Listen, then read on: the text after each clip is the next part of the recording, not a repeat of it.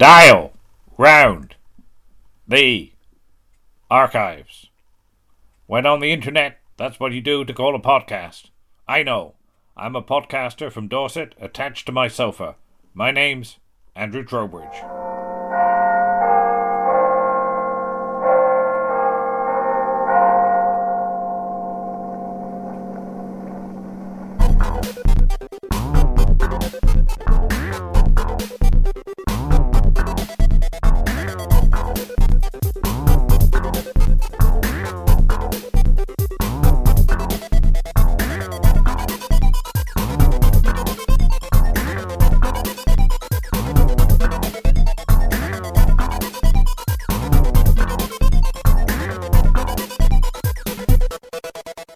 I'm Andrew. Hello, I'm Lisa. Welcome to episode 58 of. Round the archives.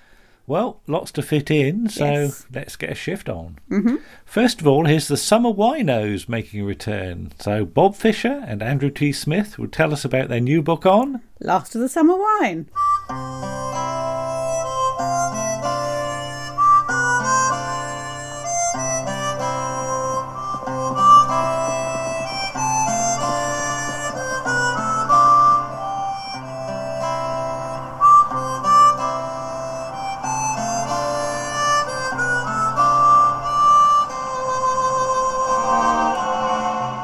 It's the Summer Winos here. So that would be me, Bob Fisher.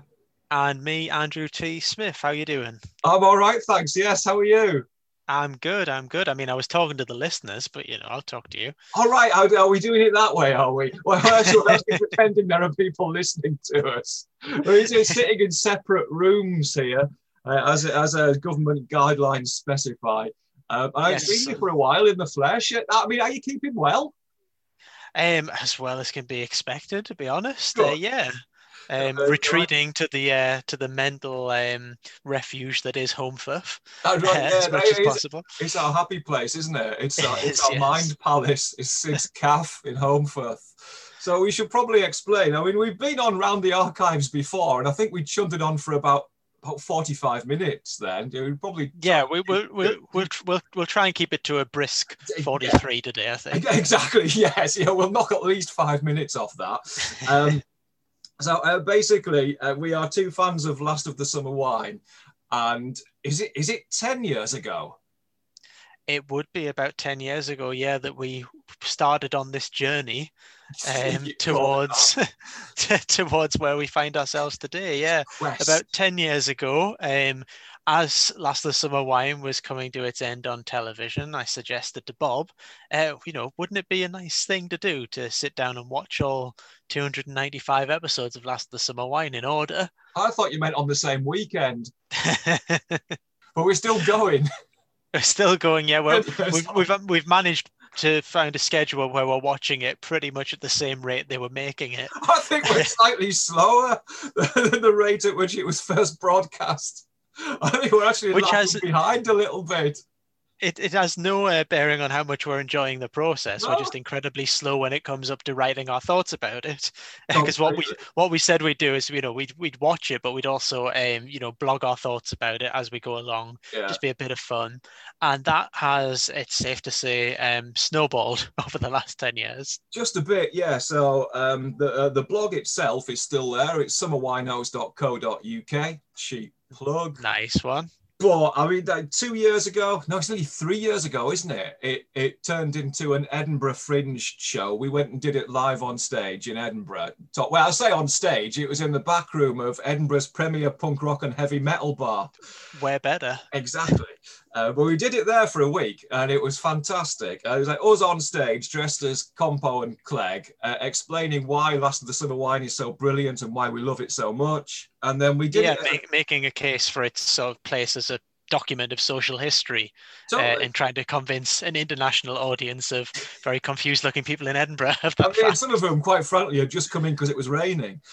um, but um, we took it on tour around the UK in 2019. I'm losing track of the years now. It was 2019, wasn't it? It was, yeah. 2020. Um, and that seemed to go all right as well. So we've now turned it into a book.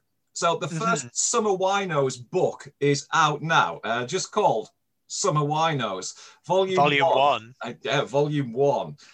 uh, po- possibly optimistically called Volume One, um, 1973 to 1978. So essentially, uh, what we've done, we've we've taken the blog, which was us going through the series episode by episode and overthinking it slightly. And we've expanded on that enormously to make a book out of it. So I think I, the, the early days of the blog, we, we used to write about 500 words, didn't we, for every episode, which is paltry. It's pathetic. How on earth did you get away with that? Um, yeah, I think I, it's again, it's safe to say uh, we're not overthinking it slightly anymore. yeah, we're overthinking it enormously because um, we've expanded uh, our write-ups for every episode to about four or five times that length for the book. So it's a, I wish I could show this to you, but it's a huge chunky book. It's um, it's the um, non-fiction equivalent of a paperback novel, basically, isn't it? Yeah, quite. All uh, about our obsession with Last of the Summer Wine. Yeah, so we've done the first five years of it. It's the first four series. So so it's kind of like our analysis of every episode, but peppered with absolutely tons of um, sort of like previously unearthed trivia. Uh, we've got loads of audience feedback from the 70s, reviews from the 1970s from newspapers, um, like bits and pieces that other people have spotted in Last of the Summer Wine that we hadn't, um, because we've got this little let's let's call it a community, shall we, of, um, yes, of, of yeah. dedicated followers uh, on the blog and on social media that have pointed this stuff out to us. So uh, we're both really really proud of this book, and we thought for the purposes of round the archives, what we do is is pick out like some of our favorite things that we've uncovered in the course of doing uh, Summer Wino's book, Volume One, 1973 to 1978. Um, so do you want to do you want to dig in first, Andrew? What's what's your favourite thing to have to have uncovered? Yeah, well, I think when we when we first set out and said, okay, we're going to watch this through, it was just a piece of fun, uh, but it quickly became apparent just how much depth there was to this show and how much there was to to talk about. Yeah, um, it is quite a remarkable series in that sense, not just for a sitcom, just for any British series. Um, and also going back to the very beginning, realizing just how different the show was when it set out mm. to what it became by the time you know I was watching in the 90s or even when you were watching it in the 80s and you know a, a big a big part of that is during the first two years of the series uh, we have a lead character who's gone a little bit forgotten i suppose in in terms of the popular culture uh, memory of Last of the Summer Wine. When you think of the show, you think of Compo Clegg and Foggy as the defining image, or possibly Compo Clegg and Seymour, or even, you know, Compo Clegg and Truly where, in the later years of the show. But to begin with, you did have Michael Bates as as Blamire, and his character as i say was you know a bit of a bit of a revelation. And you know i hadn't seen those early years of the show properly. I dipped in and out uh, but i really wasn't familiar with who this character was. Um, and i think in, in keeping with the tone of the early years of the show I think Blamire is more real than any of the third men to follow, mm. in that you know he's still the same com- of the same kind of commanding mold as as Foggy or Seymour. He still bosses Compo around. He's still the leader figure, but he's very grounded. You can easily imagine him being sort of a mate of your dad or your granddad. Uh, you know, he's, he's he's a bloke who lives a real life. Yeah, he's not completely. prone to the same flights of fancy as the other characters that you'd later meet we point this out in the book, don't we? That like when you when Foggy comes in in series three, it's made mm. like really clear that Foggy's memories of being in the army and of being this kind of like trained assassin, this silent killer, are a complete mm-hmm. fantasy. He's a he's a Walter Mitty figure. Uh, Blamire has similar stories, to be honest, you know, of having served uh, during the war in Burma. Um, but you believe them. And, yes, and set up camp in jungle swamps. Uh, but unlike Foggy, it, it, they're never contradicted. Uh, Compo no. and Clegg never call him up on them. So I have to assume that, that Blamire's stories of his, his military heroism are all absolutely true. And, uh, you know, he's quite a he's quite a formidable figure. Cyril mm. Blamire. He's definitely not to be messed with, I don't think. No, absolutely not, not, in the way that you could, you know, they, they take the mickey out of Foggy and Seymour, but not so much Blamire, I don't think. He's he's much more of a stern figure. Yeah, and I and I think Michael Bates, who plays the character, is just superb in the role. Mm. Really is, and I think that's that's something that really hits home when you think that at this time on British television, he was known for being in two sitcoms. He was in Last of the Summer Wine, and he was in It Ain't Half Hot Mum, Yeah. in which he plays uh, Rangi Ram, Yeah. who happens to be an Indian character, and we won't get into the the whys and wherefores and, and morality of that. We do a little bit in the book, but uh, you know, there's a fact that he did do that. Yeah, and I think if you were a casual viewer watching those two series repeated back to back, I don't think you would ever suspect that was the same actor. No, I think those characters are so so completely different. Mm. Um, they are, you know, an incredible testament to the talent that he had. Yeah, completely. Because you you pick out, don't you, a moment that you think is just like a, a- absolutely epitomizes the attention to detail of Michael Bates. Is it when they're Yeah. walking past the cafe in one episode? Yeah, this this it's a tiny moment in uh, Pate and Chips in the first series, I believe. Yeah. Um, and the trio, you know, Compo, Clegg, Blamire, are just walking down towards the cafe. It's a scene shot on location on film in Holmfirth, and the church bells chime, and Blamire checks his watch, and it's a tiny moment. Yeah. But that's either really fine improving on the part of an actor reacting to the situation or some good dubbing. And I can't Yes. imagine that the BBC Radiophonic Workshop went anywhere near Last of the Summer Wine. So I'm going to put it down to really nice, really nice bit of acting there. So basically, And- the, church, the church bells went off as they were walking past, and Bates thought, "I'll check. Uh, you know, I'm going to check my watch against them." Yeah, and I, I don't think it's just Bates checking his watch. I think he is thinking about the character. I. What I do think it shows immersion in the character. Yeah, because Blair is regimented and organized, and of course he's going to check his watch when Yes. the church bells chime, just as a matter of routine. You know, that's just what he will do. Um, and yeah, that is just a tiny, tiny little moment, but I think it is the moment that really does suggest just how much Michael Bates was putting into the part. Yeah, which kind of Um, leads us into into something something that I wanted to bring up, and it's kind of you know this is this is this is my nomination, um, which is I think Blamire epitomizes the kind of bleakness is possibly the wrong word because he's not a bleak character, although he is a tragic character in some ways. Um, but there's a kind of there's a kind of grottiness to the early series of Last of the Summer Wine that I Mhm. don't think is present as much as the series trundles along, and it's very much it's it's the York it's the it's the post-industrial Yorkshire that we see in the early series of Last of the Summer Wine. So the yeah. the buildings are kind of covered in soot. It's quite a grimy looking home firth, which I like. That's why it was chosen, isn't it? It wasn't chosen because it was picturesque. Yeah, it was absolutely chosen because it was on the bare bones of its arse. It was, Yeah. you know, it had appeared in a, uh documentary fronted by Barry Took Yes, uh, just before the series was created, yes, um, in which he was visiting sort of working men's clubs and seeing how people occupied their time. yeah, Um, and that documentary does show Holmfirth as a town, you know, really struggling. it's a kind of a it's a working class town with um, a kind of you know it's a like, working men's club with um, like, shall we say traditional working men's comics on stage and Yes. um, yeah, it's it's a, it's a slightly down at heel working class Yorkshire town. yeah because the industries are are uh, you know very quickly vanishing from the Yeah. area so you've got working class population and no work Yeah. um and so that's why the series was picked it wasn't because it was this lovely picturesque little town Mm. that it becomes and is today uh, it was chosen for its grimness as you say because it's an episode, isn't there? It's, it's called "The Changing Face of Rural Blamire." Mhm. Um, where, where basically, I mean, the premise of the episode is that Blamire decides he wants a job. Because again, that's another thing we point out in the book that these aren't people think Last of the Summer Wine is about old retired people, and the point of it, certainly in the early years, these are all these are men in their fifties yeah who've just been. they're- not retired. They've been, they've been made redundant. yeah Um, they've they- been cast aside yeah, they're kind of society's misfits. So Blamire decides that he wants to have a job in this episode. But there's a really telling scene right at the start of that episode where the three of them are, are sitting looking out over the countryside.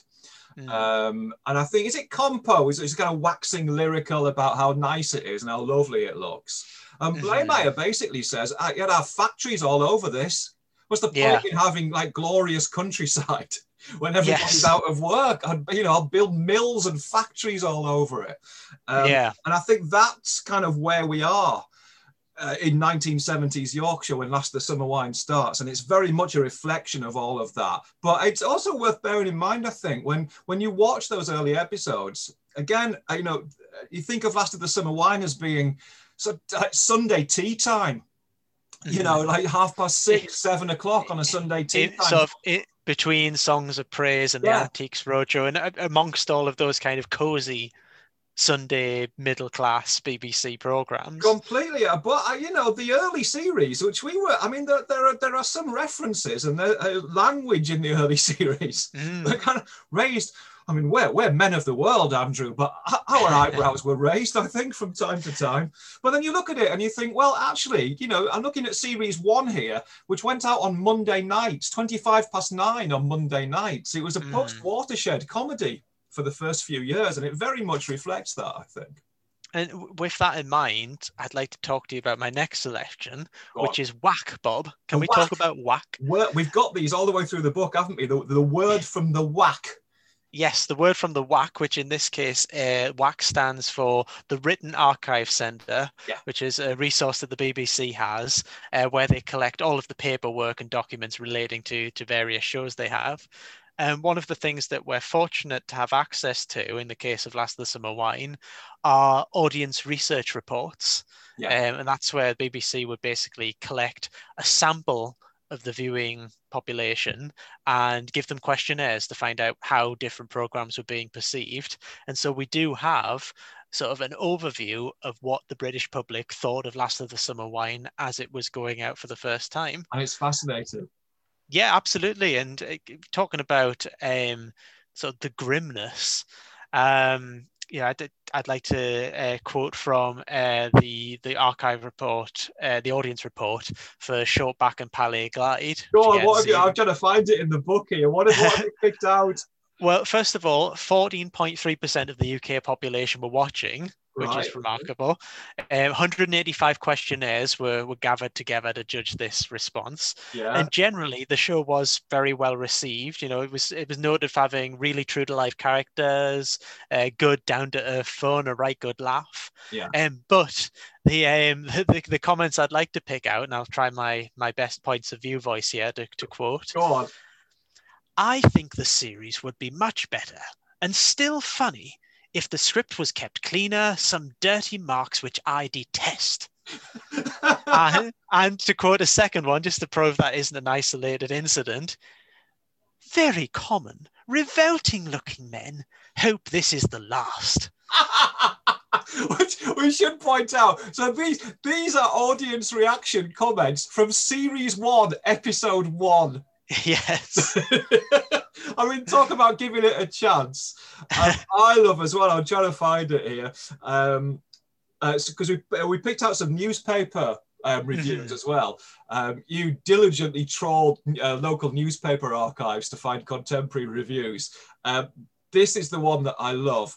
Um, so this is from uh, it's from the Birmingham Daily Post. It's the 5th of January 1973. So this is after the Mm. pilot episode. This is the pilot episode, and it's Ter- Terry Metcalf in the Birmingham Daily Post. It was a lovely little interlude, this tale of three old men, totally unalike but bound together by their loneliness and uselessness, who spend their days plaguing the life out of the local librarian. Hardly enough material for a full series? Unfortunately, I think not. if only he knew. another, they ran for another 37 years after that. Everyone's a critic, aren't they? Especially, especially critics. Um, what else? Dave? Do you find anything else? Um, well, um, we could talk about fertilizer. Oh, God, right, okay. Because one of the things we tried to do with the book is, I mean, obviously, it is a book about Last of the Summer Wine, uh, but we try and tie that in with some of our own memories of watching it as well, and and you know, and and being around our families at the time. Because I think you know, for a lot of people, it was a program that they watched with moms and dads and granddads and what have you. Um, and I just love this one. So this is it's the episode.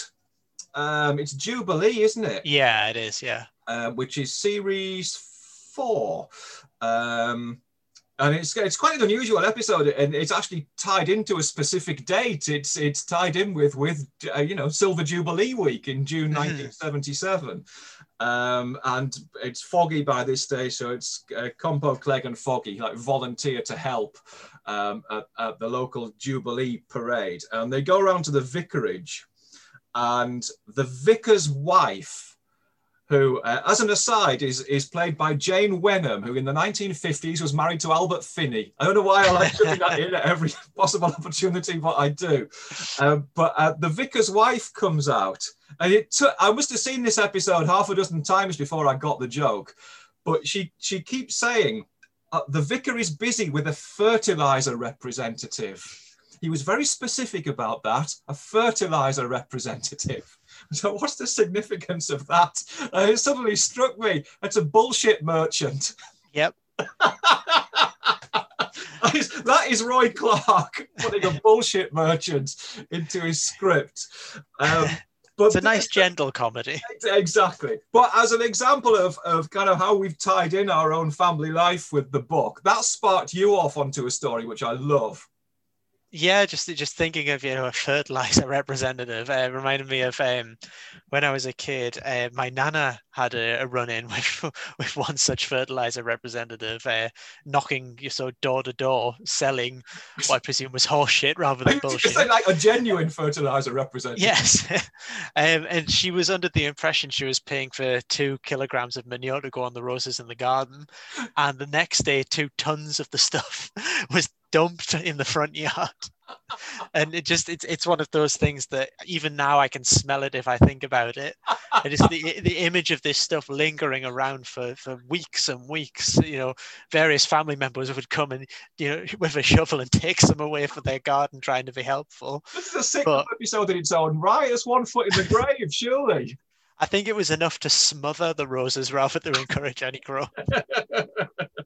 uh, the, one- the one I kind of I picked out because um, again, it's just something in Master Summer Wine that made me think of like my own family. Now, I, th- I think I'm all right mentioning this nearly 40 years on, but there's a scene in uh, it's in A Merry Heat Wave. Mm. Um, which is um, it's, it's one of it's one of Roy Clarke's Christmas episodes where nobody likes Christmas. It- Yeah, it- it That's a theme out- that emerges very quickly. that Roy Clarke does not care for Christmas. Didn't we ask him? We asked him why all of his Christmas episodes were about how terrible Christmas is. and he just, he, we, we met him a few years ago and he was brilliant. And he just, he looked at us and he said, well, it's the most miserable time of year, isn't it? and you can absolutely see it in all of his Christmas episodes. Yes. So a merry heat wave isn't even set at Christmas. It's, uh, it's, it's them trying to construct a false Christmas For a dying man. yeah, to, to film uh, for Nora Batty's brother who's in Australia and he's dying. Um, Mhm. so they kind of construct this false Christmas for him in the in the middle of a, a- an August heat wave. Um, but anyway, so uh, the, the, the the upshot of all of this is that Sid has got a huge Christmas tree in the cafe, and um, and basically the suggestion is that he's nicked it, that he's gone down to his local forestry commission with a saw and come back with it. And I, he claims to Ivy, doesn't he, that he's stuck a pound note on a on a adjoining branch. Yeah. Well, he says so with a twinkle in his eye, and that just reminded me there was there was one Christmas, and, I, and it's about 1983, 84, where um, I, basically I was kicking up a stink at home because we didn't have a real Christmas tree. We had this tatty Woolworths Christmas tree that had been there for decades. It, it had been there since the three day week, um, and it was falling to bits. And I was like, oh, can we get a real Christmas tree? Everybody on the telly's got a real Christmas tree. But you know, it was the 80s and we didn't have much money. Uh, Both of my parents were in and out of work an awful lot in the 1980s. But my dad, clearly inspired by this, and this is literally, it's like less than a week before Christmas. Um, he, he, he went out to walk the dogs in the woods near our house and came back with a I just literally turned up at the back door with a Christmas tree that it would not have looked out of place in Trafalgar Square. It was extraordinary. I st- st- stuck it stuck it in the front room and said, "There you go, a real Christmas tree." and my mother said, "Where'd you get that from?" And he said, "Found it." And then he went to put his saw back in the garage. Um, so all, all, of that is there's loads of stuff like that in the book of how that's the summer wine again, but again, you know, a reflection of of British society at the time. I think you know it was yeah, it was absolutely. the 1970s. You had to be resourceful. um, the 1980s, you had to be resourceful. Um, so and I, I kind of again sort of linking into to all of this stuff. Joe Gladwin we were yes. the, like you know Joe Gladwin, who in many ways is the kind of he's the epitome of the miserable granddad.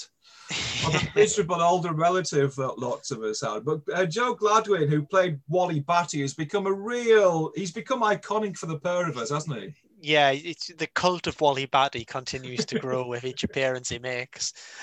Um, and uh, yeah, it's, he's, he is he's a character he, he, doesn't appear in the pilot episode he doesn't appear in the first series at all but as soon as he does arrive on the scene we just fell in love yeah i think. He, and he's just quickly woven into the fabric of the show um, he doesn't have this effect on everyone. Uh, for his first, for the, for the episode in which he makes his first appearance, uh, my partner Emma was joining us for that episode. Just He's in the book. Yeah, we wrote up her replies and her responses to it. Yeah, she, and she, she just can't understand us at all, can she?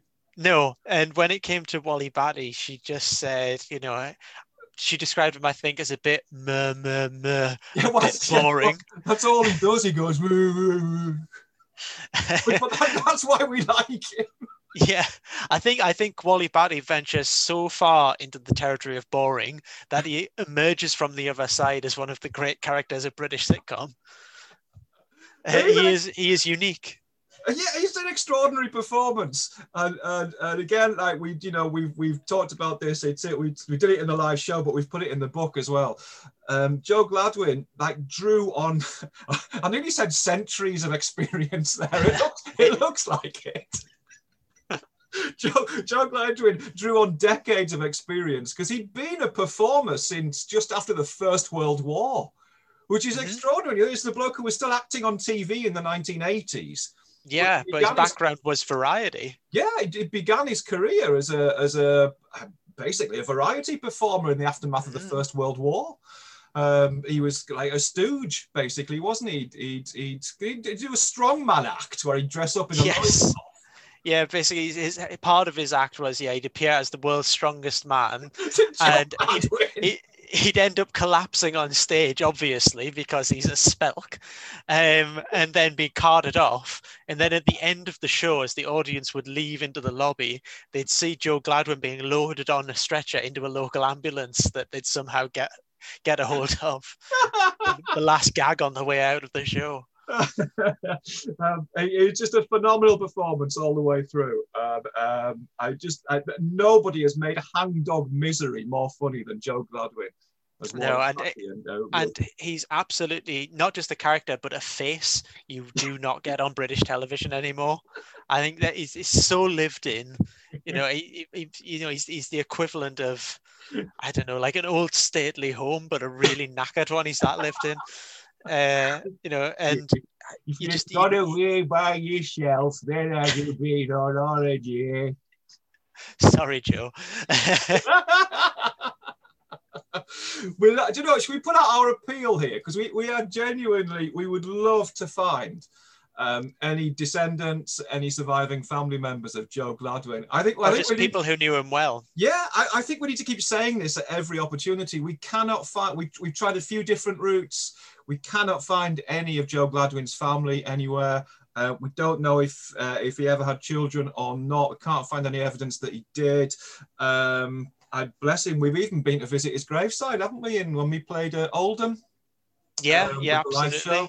Um, Um, we, And we know we know certain things about his life. It led Yeah. obviously quite a remarkable life. Jonathan Linsley, who played Crusher in the series, uh, got to know him rather well on location, Mm. um, and filled us in with some stories. Uh, we know he was a um, a devoted Catholic. He was made a Papal Knight, knight. Yeah.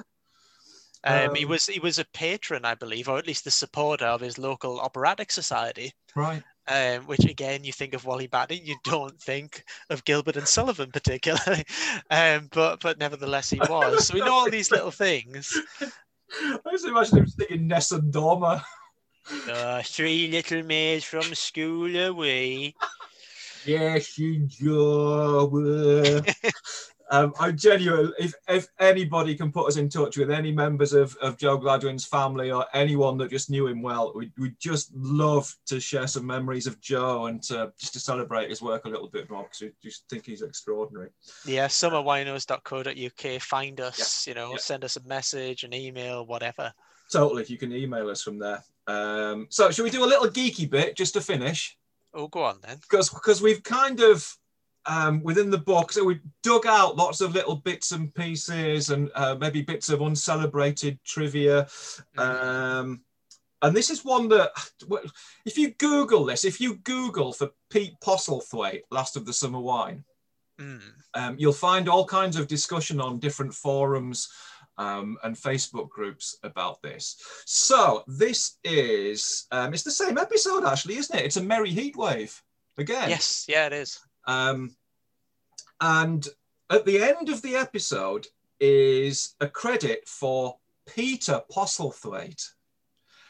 Um, that, that- uh, and, and this is the man, lest we forget, that Steven Spielberg once described as the greatest actor in the world. Well, well, Steven Spielberg had never met Joe Gladwin, so it's Well, guess. Can you imagine if Steven Spielberg could cast Joe Gladwin in something? It'd be E.T. Yeah, or, or, or the T Rex. Oh, be Indiana Jones. Um, oh, it belongs in a museum. so do you. Um, so, where were we? Pete Postlethwaite. Uh, Pete Postlethwaite apparently is in uh, the episode of Merry Heatwave, Christmas special. Um, and we thought we'd found him because there is a, a there's a scene in the calf um, where Ivy basically is is trying to get rid of a couple of customers. Uh, Yeah. One of whom is quite a sort of lanky looking, lugubrious bloke, um, slightly balding. And he does bear a passing resemblance to Pete Postlethwaite. And he's got a line as well, which would be enough Yeah. to earn him like a credit at the end of the episode. Um, so we were like we were with a, within a whisker of putting this to print, weren't we? Oh, that's Yeah. him. That's Pete Postlethwaite with a, with one line in an episode of Last of the Summer Wine. Yeah, it was it was it was believable. It, you know, as we say, it was a passing resemblance, but you could believe that this was the man who would become, you know, the guy you'd seen in Brassed Off. Yeah. Just obviously in between had a very rough paper round. and indeed Jurassic Park. um, um, so we were just going ready to commit this to print because and there's nobody else in the episode that looks remotely like Pete Postlethwaite. So well, that's him. That's that's because he would have been about 29, I think, when the episode Hmm. was filmed. or Something like you know, he was he was a young man. So well, that's him. That's Pete Postlethwaite. And then I think was it was it David Brunt, who's David Brunt, our go-to guru for Ah. anything archive related. who is just a brilliant TV historian, enthusiast, researcher, who kind of piped up and said, I'm not sure it is, you know. I think it's. I think he was Um, putting it gently. He was actually saying, "You morons! No, of course it's not Pete Yeah, it's not Postlethwaite." It does look like Pete Postlethwaite. um, but it's an called, is it Andrew Lane? Uh, Yes, yeah. I think is is is the actor, and he sent us. I mean, he, he said check out episodes of uh, All Creatures Great and Small in particular. Uh, what Andrew Lane uh, plays a barman in All Creatures Great and Small, and he does. He, he looks. It's he looks- definitely him. it is. He looks. He just. He looks just as much like the bloke in the calf as Pete Postlethwaite he does, Uh, and he is credited as well as Pete Postlethwaite mm-hmm. on the end of that episode of Last of the Yeah. And obviously, there is no other part that Andrew Lane could have been playing in that episode, Yeah. other than the part he is very clearly playing, Yeah. which is not the part that Pete Which- Postlethwaite is playing. But which leaves the conundrum. So if that's Andrew Lane, where the hell is Pete Postlethwaite in a Merry Heatwave? And we went through all kinds of possibilities. There's a cameraman, like a wedding cameraman that you don't Yeah. see that much of. So is it him? But he doesn't have a line, so he wouldn't get a Mhm. credit for that usually. Um, and in the end, um, we, we went back to the written archive, didn't we? Um, Mhm. And with, with the assistance of David Brunt again, and discovered that. Do we give the spoiler here? I, I think yeah. Let's let's let, right. let let's you know let, let's hope they buy the cow. Let's sell the book. so Pete Postlethwaite, who get a Hollywood actor, Jurassic Park, Spielberg's favorite actor in the world, and this is documented on BBC paperwork. Jurassic Park two. I feel the need to say before we get any letters. Pathetic. Um, had his scene cut from Last of the Summer Wine. Recorded recorded his scene, and the credits were made up with his name on them accordingly. But then just before broadcast, so somewhere between the credits being made up and the program being broadcast, his scene was cut. So he's not in Last of the Summer Wine at all. We can exclusively reveal. You'll see people on forums uh, adamant that that it is Yeah. him, um, but we've we've got the paperwork. Yeah. it's not. So that's the kind of ridiculously diligent geekery uh, that you can find in the Summer Winos book. There's a few other examples of that. We were determined to find the identity of the bloke who plays Lewis Bickerdike in Green Fingers, who has Yeah. a crucial role but is not credited anywhere. We've done that, but we're not going to reveal that to you. And um, should we should we put like a little teaser out here because we have we've got an absolute belter, haven't we? That we're both incredibly proud of this. Yeah, and it- take it- no this is- credit for it at all. this one that came to us through our through our community. yeah, Um, but there is an, an actor who Yeah. would go on to be part of the main cast of Last of the Summer Wine. like a huge makes- part of the series. Yeah, uh, he makes uh, an unca- uncredited appearance yes, several years before he was ever actually supposedly in the show. he does indeed. Like for us, this was the. I mean, our, our worlds have never been the same since, have they? And it's it's it's such a a unplanned appearance as well. It's it's it, it's not a a big deal in terms of production. I think it's fair to say you've got to freeze frame it to be really Yeah. sure. Which which one of our contributors was it? Simon S. I believe it was. Yeah. Who was it? Who was- who- who was a contributor to the blog. He you know, posts on the blog all the time, um, and said, "Is that dot dot dot on the bus in this episode?" And you had to freeze frame it, and we still weren't sure.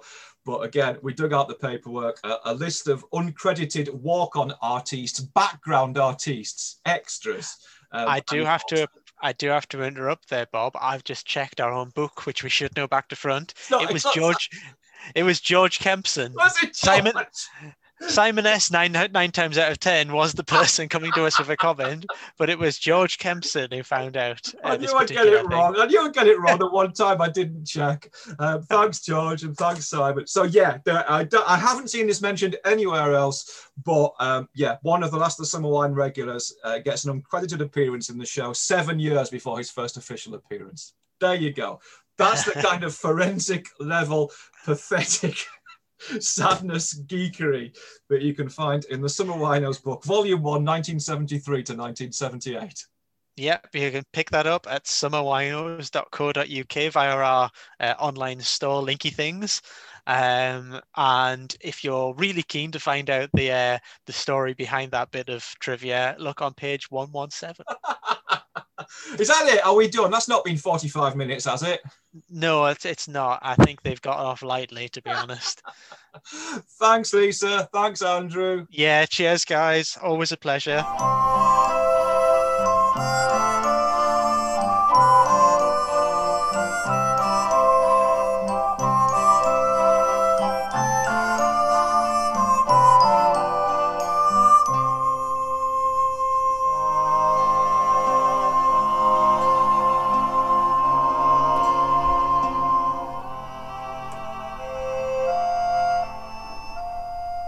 Many thanks to the Summer Winos for that. Yes, and it's a very good book. Highly recommend it. Well, I've been in the bath with it many times already, which is a sign of quality. Yes. In fact, it's even encouraged me to start reading the last of the Summer Wine novel, The Moonbather. Mm-hmm. Yes. Right, next up, uh, Warren taking a look at. Kolchak the Night Stalker. Known as a swinging singles cruise. I want to see this trip laid bare. You know why they call it a bikini? But a madman makes it a death cruise. There is a werewolf on board. The moon is full, and he's after Kolchak on The Night Stalker. Tonight, second feature on CBS Late Night. In all civilizations and cultures around the planet hides an underbelly of darkness that shrouds the more mysterious occurrences throughout our history. Stories of dark deeds and superstitious notions that have been passed down from generation to generation, often embellished with the odd theatrical flourish. Some of these stories have been grimmer than a Grimm's fairy tale, or they've just served to control an uneducated and fearful populace. Like a modern day conspiracy theory, these stories fire not only the fear of vulnerability, but at most stoke the dangerous of human instincts, curiosity. So, as a writer, you take this well weathered concept, you give it a new coat of paint, and instead having a clean cut hero type to fight the monsters, create a social myth, a wrangling hack of a journalist who cares not for the ordinary, but the strange, the macabre, plain odd. A man who is often financially broke. We presume he lives out of a suitcase in a two bit apartment in the down at hill part of town. He lives on TV dinners and credit. A man who has no understanding of sartorial taste, wearing the same clothes every day and insisting on wearing a raggedy old straw hat, clearly seen better days. You equip him with a quick fire mouth and the unenviable skill of totally confusing people, interlaced with the ability to surprise and irritate the hell out of people in authority.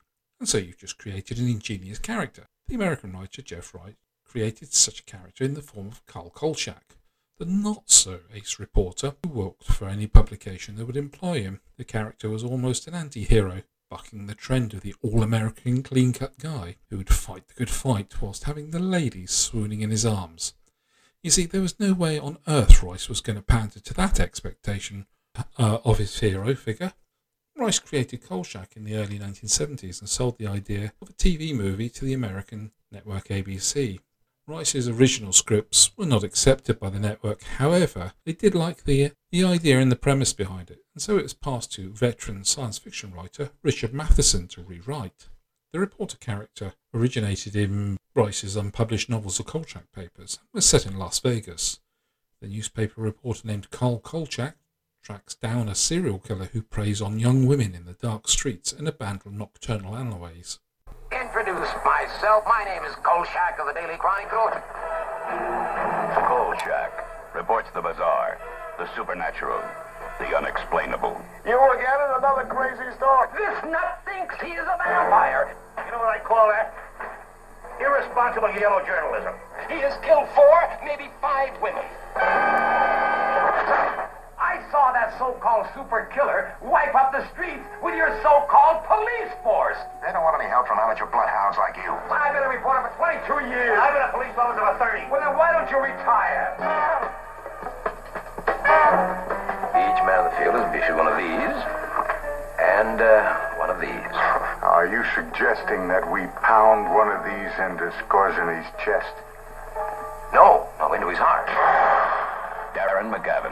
the Night Stalker. Rice stated he wanted to create a city full of fear and uncertainty, basing his mysterious psychopath on the behaviour of Jack the Ripper. However, the twist, as it turns out, is the attacker is a vampire who raises from the dead to recharge his immortality batteries every few years. After the success of the TV movie, broadcast in 1972 under the title The Night Stalker, a sequel was commissioned in 1973 entitled The Night Strangler, and I think you get the general idea about what the storyline was. This time, however, it's set in the city of Seattle, as Kolchak has been unceremoniously thrown out of Las Vegas at the end of the last movie. Fueled by the success of two movies, Universal bought the rights and worked with ABC to look into producing a series. The ratings for the TV movies have been high, and the audience appreciation mirrored that as well. Initially, it was muted there was going to be two more TV movies, but Universal wanted a series. After all, there's more revenue in a series. Only two of the original cast were approached to return. Well known actor Simon Oakland was Kolchak's heavily put upon editor, who often suffers from high blood pressure and stomach problems, usually exacerbated by Kolchak's erratic behaviour. Darren McGavin was approached to reprise his role as Kolchak, but it took some time convincing him to return. And to be fair, I can understand Mr. McGavin's concerns. He was known as a versatile actor and didn't want to be pigeonholed into what was regarded as a niche market. The idea of sci-fi fantasy horror series was not an original one, and been done to death in such long-running series as Twilight Zone and The Outer Limits. But after some persuasion, he agreed. The role would often define McGavin and would dog him throughout his, the rest of his acting career, although he did appear in many other dramas, The Martian Chronicles and The X-Files, playing a character who's described as the original of the X-Files department. Chris Carter, creator of the X-Files, cited the Night Stalker series as his springboard for the idea of the X-Files after becoming hooked on the series in the 1970s, even to the point where he approached McGavin to reprise the role as Kolchak in the X-Files, and that would have been lovely to have seen. Or, although McGavin declined the offer, he did appear in a very Kolchak-esque role. This, I think, was a great shame, as the world of Kolchak would have dovetailed beautifully into the world of the X-Files. Oh well, never mind.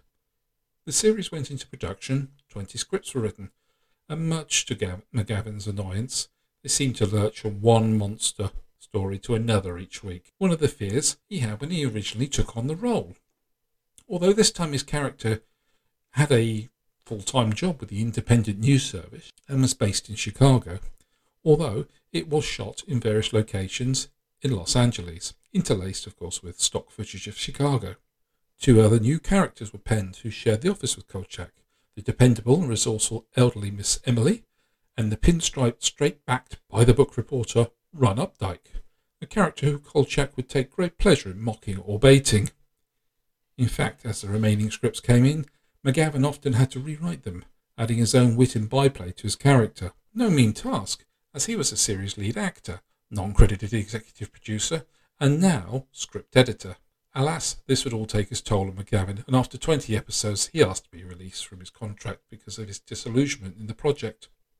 This series was broadcast on ABC between the tail end of 1974 into 75, but because of bad scheduling, the series failed to make any audience ratings dent, and so a second series was totally ruled out.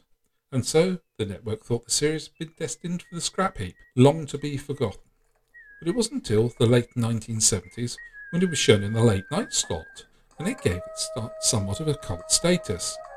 The series ended up being sold internationally, as well as in the States. It wasn't until the early 1980s that Britain got to experience the Kolchak effect. I have fond memories watching my portable black and white television on a late Friday night on BBC Two. I love the adventures of this hack reporter, uncovering ancient myths, resurrected witches, evil spirits trying to dominate the world, mixed in with a healthy helping of werewolves and weird creatures from the bowels of the earth guarding their nests. Guest stars were in abundance. Even Phil Silvers appears in one episode and invariably comes to a grisly end. But the episode I'm going to look at is simply named Werewolf, and you can guess it does exactly as it says on the tin. And before I get on to the episode, I just want to highlight something. I've always loved these opening credits. They grab the audience before the story's even begun, they create a special menace of their own. Kolchak would wander into an empty office, whistling a happy tune, pour himself a cup of coffee, fruitlessly attempt to throw his hat on the hat peg, and sit down at his desk. The whistling stops as he places a sheet of blank paper into the typewriter, and he bangs away on the keyboard. The theme music starts to build up in a sinister throng, and the audience sees Kolchak type the words and monster into his text. Sunlight disappears around the office and the darkness envelops it. The clock stops, a fan stops rotating. The theme music reaches a crescendo. Kolchak spots something from the corner of his eye. Crash zoom to Kolchak's fearful gaze. Like some gumshoe detective, Kolchak delivers an opening monologue at the beginning of the show into his portable tape recorder. This portion of the story often starts with his conclusions as if pre preparing the audience for their fateful adventure. In this case, he sat with a giant liner in the background and explains about the fearful evils that exist in the world that transcend the borders of any country. Quick bit of trivia the liner in question is named the Hanover in the episode, and is in fact the uh, former liner of the Queen Mary, which at this point, since 1968, had been tied up at Long Beach, Los Angeles, where it was being used as a floating hotel. There is extensive location work. In fact, the regular INS office is the only standing set in this.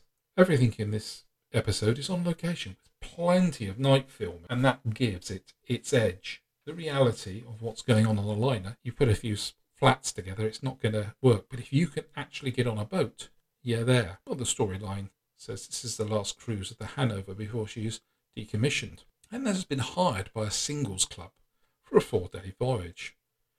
The stock footage used of the boat at sea, I should say vessel, not boat, or I'll get a lot of bad press, was that of the French liner France, which was still in service in 2006, whereupon she'd been scrapped. Anyway, it starts with the INS Regulus celebrating the approaching Christmas holidays.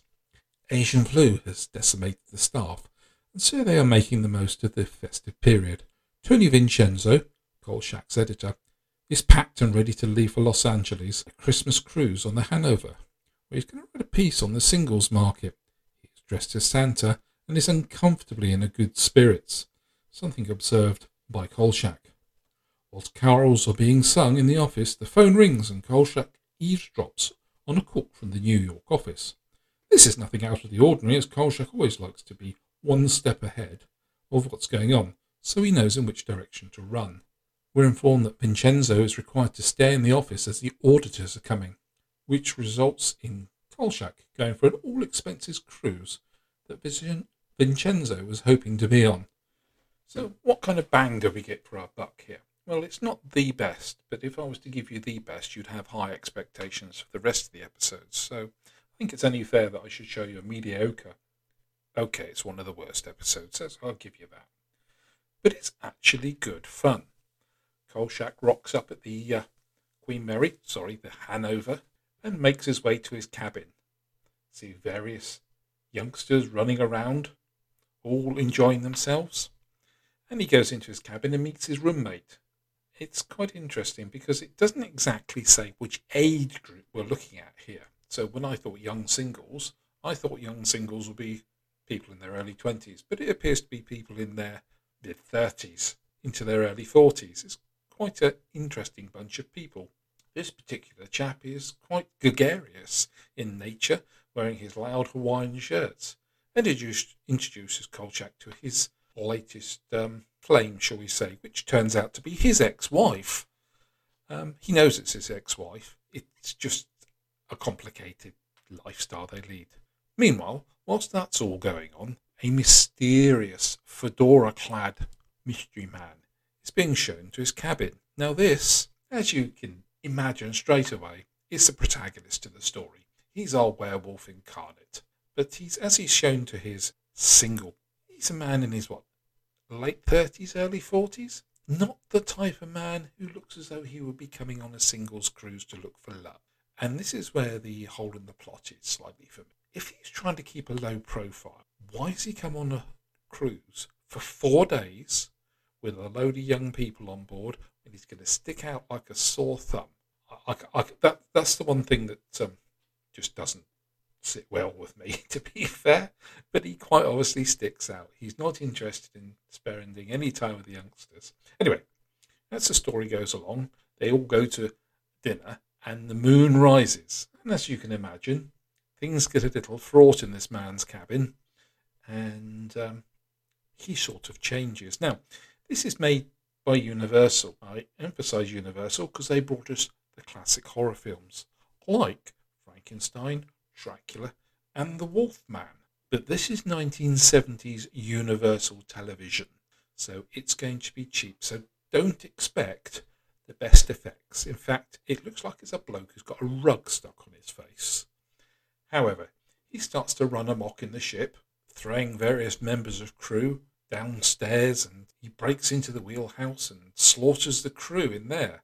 It's doesn't hold back in being violent. And quite frankly, if you're a member of staff on that ship, you will be getting in the lifeboat and you'll be going, ta-da, I'm off. But no, um, the captain just breaks out the firearms and they go shooting. Kolchak finds out what's going on and sees bodies littered everywhere. He's told that there's been a fire hose breakage and they've been hit by the hose and they're slightly injured. And being the reporter of the year sees things are slightly wrong. Anyway, so Kolchak is investigating more and gets slightly injured and gets knocked out whilst investigating a disturbance in the swimming pool. Or rather, the swimming pool is empty and it's very much an Art Deco swimming pool, which incidentally um, reopens this year uh, to the public. They restored it. Anyway, I by the by. And he witnesses the werewolf, which is man, hairy hands, hairy face, going.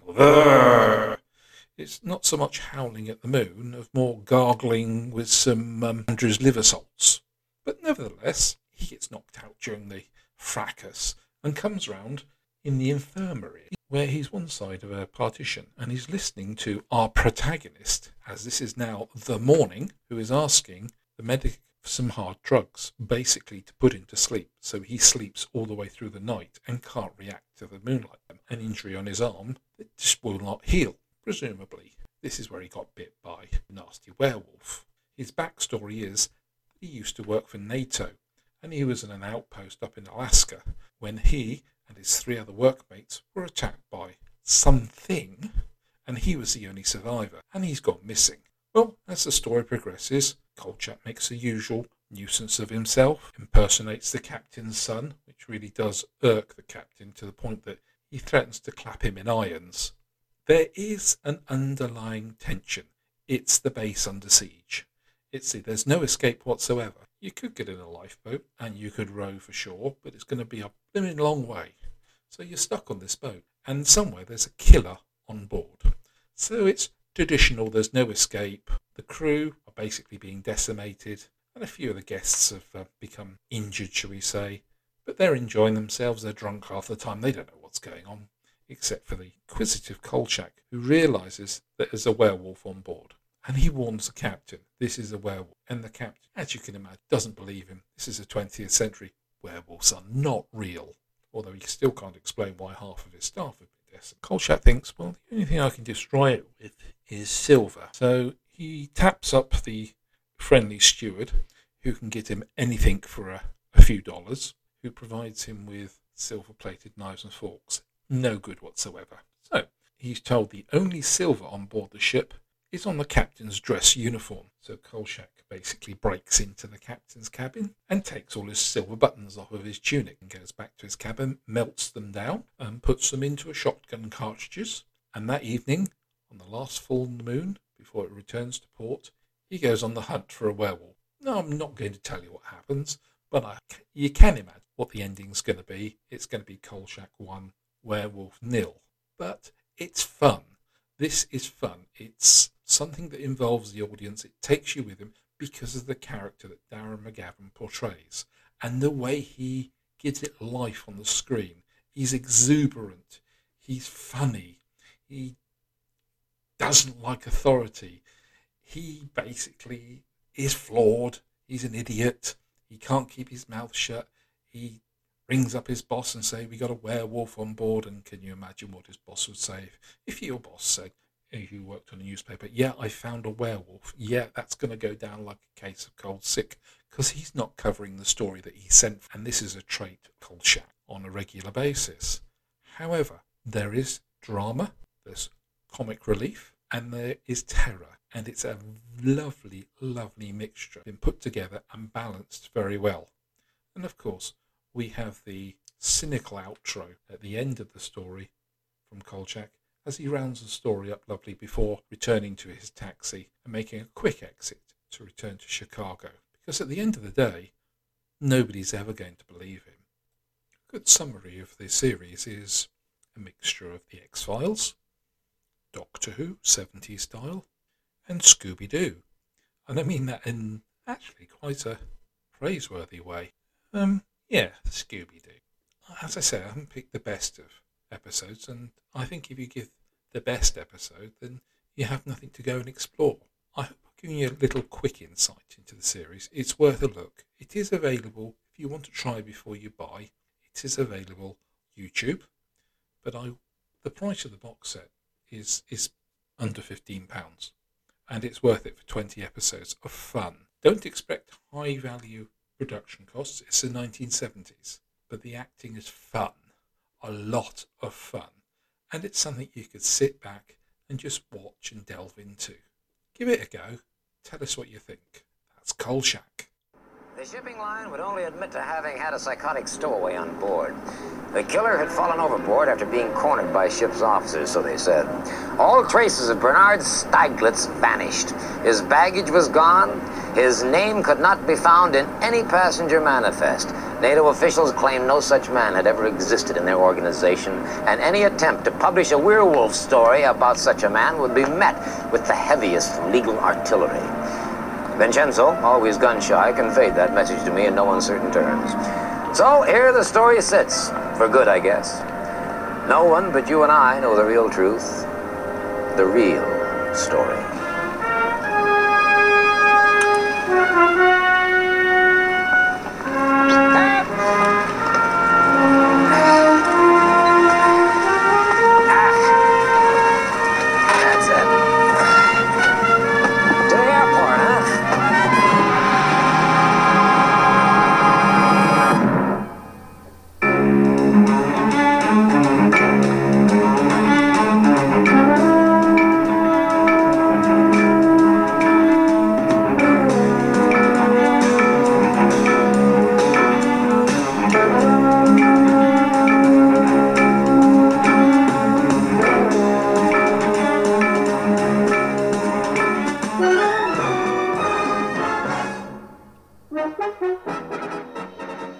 Thank you very much, Warren, for that. Yes. Warren's on the point of almost launching his own podcast, I understand, but yes. more details of that to come soon, I believe. Mm-hmm. But now here's Paul and Nick looking at Shoestring.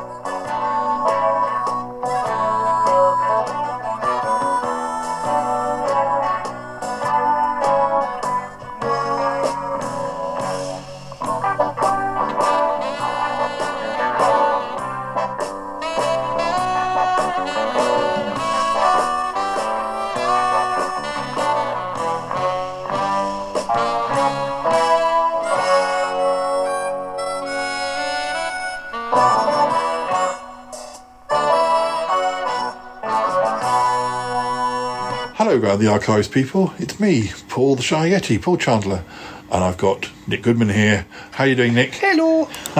I'm good. Yeah, good, good. I'm good. I've, I've got yes. Um, I've just defied a, a headache, which um, I'm pleased with. Well, um, this time uh, we're going to talk about a show that has been visited before by Martin uh, on the show, but uh, we wanted to kind of, um, give our own sort of little thoughts. Uh, we're talking about Shoestring, which ran from 1979 to 1980 for two seasons and 21 episodes. Where do you want to start? Shall we shall we explain to the listeners who may not know uh, what it's about? Um, it's Yes, I mean, it, uh, if I remember, because I, I say, correct me of anything that I'm wrong, because you've seen it a lot more recently than I have. Uh, it's about a former computer programmer who's had a nervous breakdown, and he becomes uh, a private eye. He takes cases uh, on his radio show. Uh, it was oh, who created? It? I I can't remember whether it was Robert Banks Stewart that created it. Yeah, think uh, Robert, Banks he had a- Stewart and Richard Harris.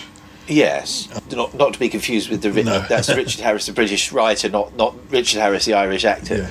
Um, but uh, yeah, Rob Banks Stewart, of course, fa- famous for his Doctor Who work and Avengers and Callan, and very prolific uh, sixties, seventies, eighties uh, TV writer. Um, a very good, solid idea, I think. And uh, Trevor Eve was the lead, Eddie Shoestring, um, and I, I as a, completely trivial thing, uh, my mum was had a huge crush on him, and uh, so I mean, we watched Shoestring from beginning to end. We you know we did all all two seasons, and he, uh, he, he yes he I bought my mum a huge poster of him.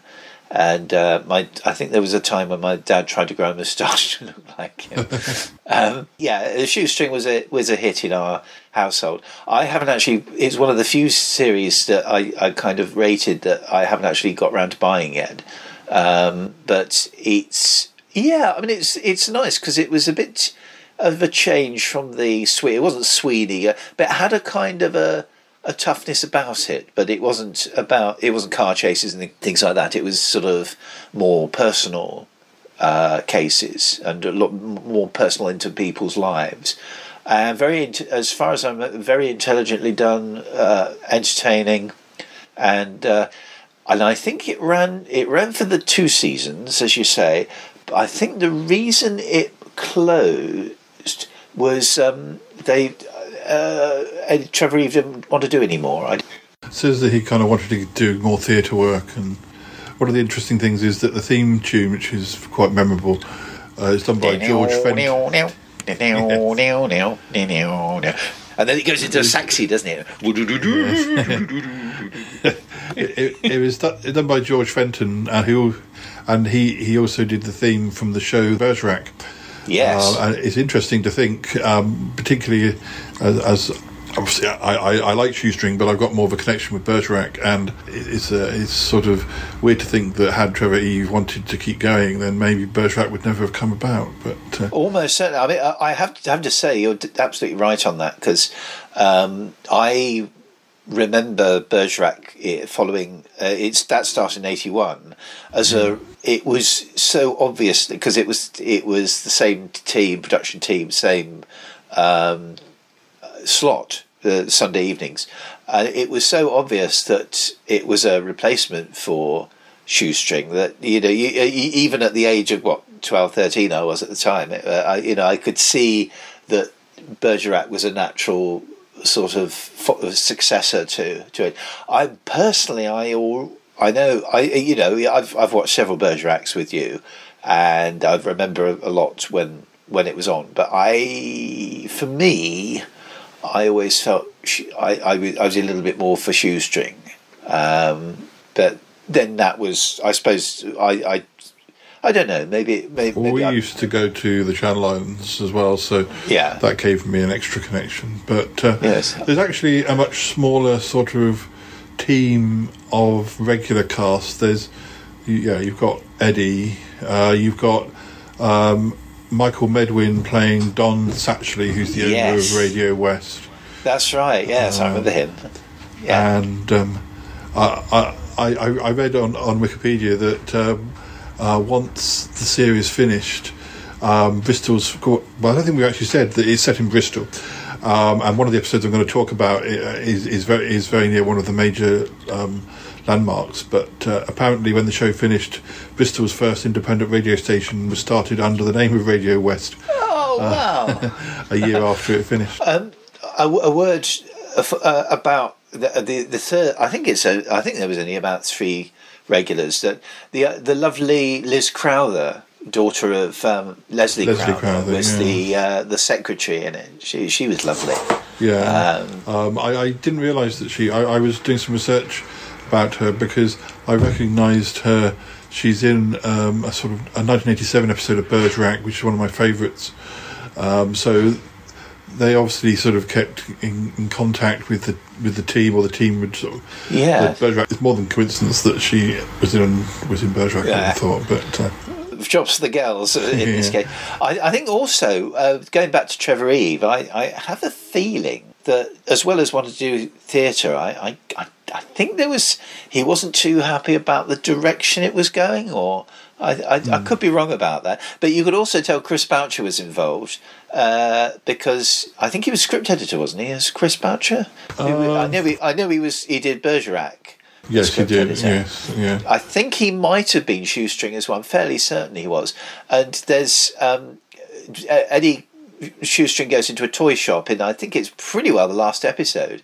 Uh, whereas this, the, it's there's a storyline about faulty toys and and uh, the sort of health and safety. And uh, he goes into one sh- uh, store and, and asks for a toy, and uh, the guy there says, "Oh yeah, we got we got Blake Seven, Doctor Who," and I thought, "Yeah, that's Chris Boucher getting a plug in for Blake Seven. Um, there's one other uh, person who's listed as a, a main character, a, a character called Erica, um, who is Shoestring's landlady. Um, Oh, right. I she's a she's a barrister. Um, she sometimes provides legal advice for the cases invest- the cases he's Yeah. investigating, and there's also a sort of hint of romance. But um, yeah, there's only the, there are a few people. Sometimes the DJs who appear in the station um, recur, but most of these extra sporting cast are only in three or four episodes. Although there's one called Pete, who's a sound engineer, who's in eight episodes. But, uh, the other thing that was interesting about the two the two characters, the Eddie Shoestring and Jim Bergerac, is you can see there were there, there was interest in kind of uh, characters that are pulled back from the edge Yeah. because. Um, I- I believe, it, and I think I've read this rather than actually remember it on the show, that Bergerac is a recovering alcoholic. that's right. Yeah. Um, so you've got an interesting kind of backstory for both because you've got one who's had a nervous breakdown, the others. So they're they're coming to it a little damaged, and I, I think that's an interesting starting point for any character. Yeah, and with with Bergerac, it's sometimes returned to where um, people who want to discredit him know that's his weakness, and then Yeah. spike his drink or or. Um, um, there is the, the episode that I rewatched of, Shoe, of Shoestring today um, does hark back to his uh, his, his computer past. Um, Yeah. but uh, um, some of the first episodes, I think Martin talked about Private Ear, which was the first episode, which was directed right, by yeah. that was directed by Dougie Camfield. Oh, Um, so a good start, and I think that's I think that was deliberate. I think because I think they uh, uh, Robert Banks Stewart, of course, knew him from the, his, his Doctor Who days and Yeah. possibly even before, and wanted to get somebody really strong for uh, directing the first episode. It was I was very pleased with with with um, Public Ear. yeah, that's the one with William Russell in. I think. Yes, Yeah. and you can hear video kill the radio star in, in one scene. I, remember, I that's something I remember from it. I think that's one of the problems they had when they were releasing it was getting the clearance for the amount of music that was used in it. But Yeah. um, for, for ages, the first season was available, and then um, uh, it took a while for both uh, both seasons to be uh, re- released. Um, but uh, yeah, and so you've got episodes written by Robert Banks Stewart, uh, Bob Baker. Uh, Ah, well, Bristol, you see, it would have been right up his territory because he, Yeah. he was a Bristol based. Um, Terence Feely. Now I feel he has Oh, yes. Avengers connections. Uh, he does. Avengers, uh, Callan. He he was very experienced. Um, you know, he, he- and um, uh, I think UFO as well. Uh, I- he, was very very much the man of the, the moment. Uh, I should tell you some of the other names of the writers in case I don't recognise them, but you do. Dave Humphreys, um, Peter Do. Miller, Peter King, John Cruise. Oh, John Cruise, um, uh, um, Return of the Saint. Yes, it's and and some of the yes he's he's he's I don't recognise the other guys. Michael Armstrong, Jim Hawkins, um, Philip Martin. I presume that's Philip Martin who wrote Oh, uh, Vengeance almost on cer- Yeah. Almost certainly, yeah. Um, and um, Dougie Camfield directs a second episode in the season as well. Uh-huh. Um, I don't recognise many of the directors, um, certainly not as far as sort of being. Uh, a lot, a lot of Bergerac has Doctor Who connections, and uh, so, so does um, to a certain extent, but Yeah. maybe not, maybe not as much. But oh, David maybe- Sibley from Pirate Planets in, in one as a, as a nasty. and Um, um, um, Toyah is in the one Oh, that I- Philip Martin wrote. And Chris Biggins. Oh, right, yeah, yes. it- it- Toyah and Chris Biggins play arch enemies. Uh, Oh, I. I, yeah, I, remember, I remember that one very well. Yeah. Um, no, and in, in the second season, haha, there's a Uh, there's that's interesting. I didn't even know about this. Uh, in the second season, there are two episodes written by somebody called William Hood. Now, William Hood is a pseudonym for Robert Holmes. Um, Oh. And I don't think I knew that he'd written for uh, Shoestring. I Um, wonder. I I think because I've got his book. I, I well his his the, his biography.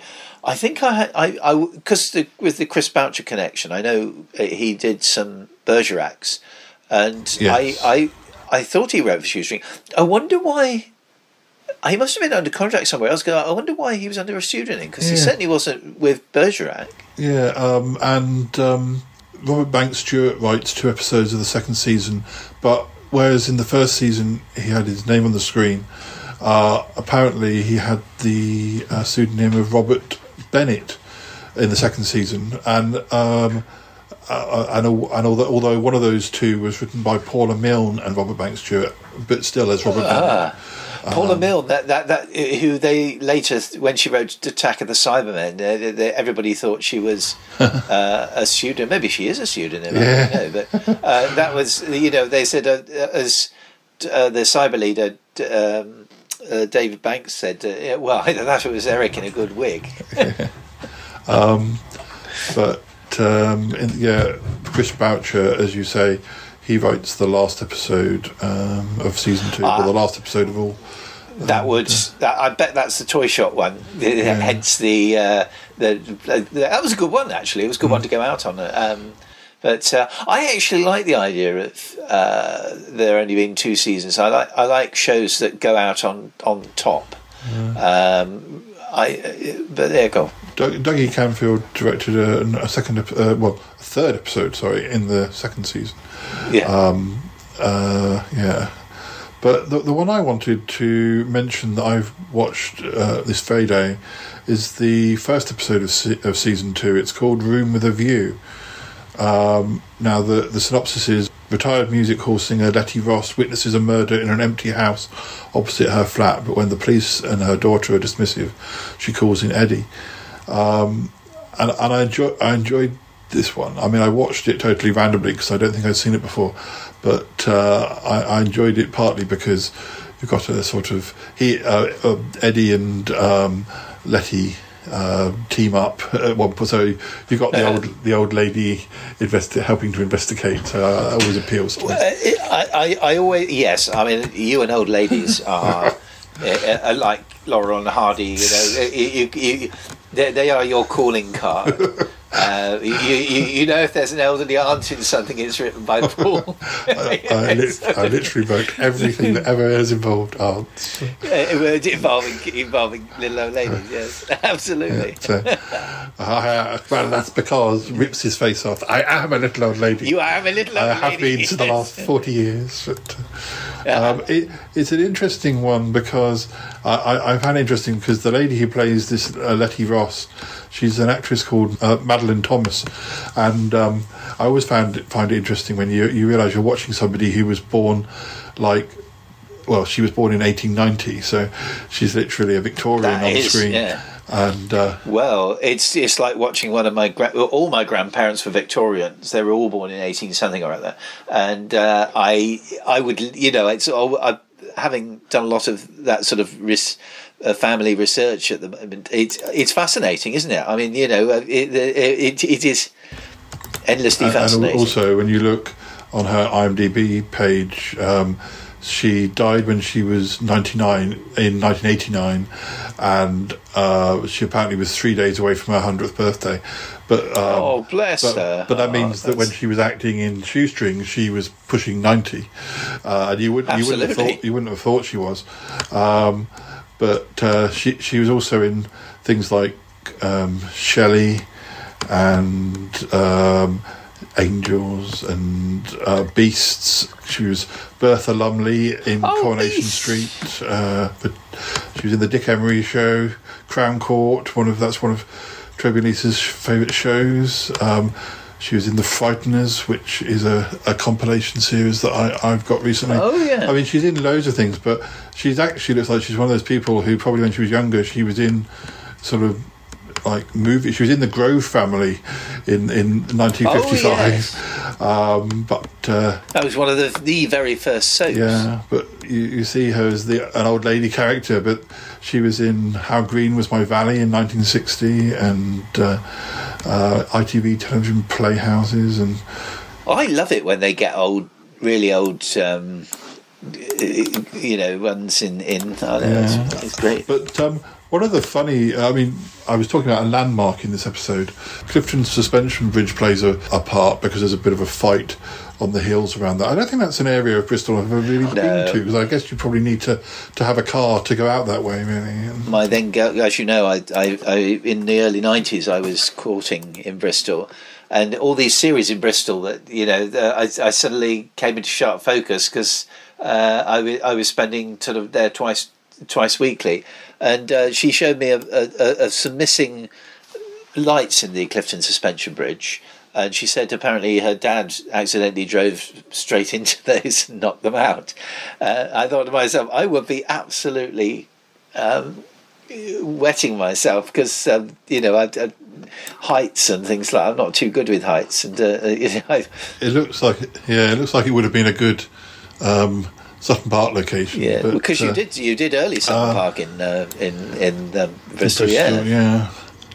But um, uh, there's a, there's another face I recognise. Um, Oscar James Oh plays yes, a sort of uh, the original one of the original EastEnders. yes, yeah.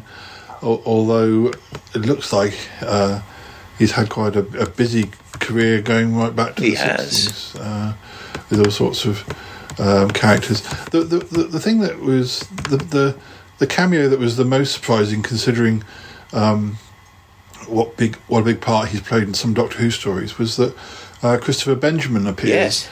Uh, but literally in a two or three minute scene um, where a Shoestring has to go onto a rooftop and talk to somebody, get some advice, and this guy's, well, played by Christopher, Christopher ben, Benjamin, is just um, happily working up on this really high high level, and Shoestring's petrified. and um, you can see that's filmed near uh, Clifton Suspension Bridge as well. But, again, you've got. A, not- I, I really like the idea of uh, a vulnerable hero, Mm. someone who, who isn't brave with heights and things like. that. You know, I, I think that what make really makes things like that for me, uh, and what makes the series real. but I was surprised that Christopher Benjamin was there just for that scene. That's literally the only scene he was.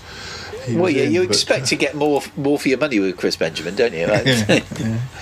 But uh, yeah, it was it was a it was an interesting sort of episode, uh, nice uh, episode to start the the the second season on. Um, kept me sort of. Uh, you know, because you weren't sure who was the who was the person behind the murder, um, and also the retired musical singer um, uh, that she lives in a flat owned by her children who quite clearly I would rather she um, you know had died Was or in in a home, home, yeah, or whatever yeah. so that they could sell the place so that makes you sort of uh, and I think that that uh, um, makes uh, Eddie Instantly more puts than- you on. Yeah. and makes Eddie more protective as well wanting to um, but, yeah but uh, I need to get watching more of these uh, episodes They are good. I, I, I, I, here's me saying that when I haven't actually even got it on DVD. But uh, they, I, I, it's a quality series. I remember that much. But uh, anyway, well, um, I think that's um, all I want to, to say about uh, Shoestring this time. But uh, thought it'd be just nice to dip into um, another episode that we ha- we haven't uh, talked about, and who knows, maybe it'll become a, a series that different members of the Round the Archives team dip into and, and review their own um, episodes. Uh, all give their two penneth on shoestring. Yes. Yes. Uh, anyway, well, thanks, Nick, and thanks, listeners. Pleasure. And uh, I'll hand you back to Andrew and Lisa. bye bye for now. Bye.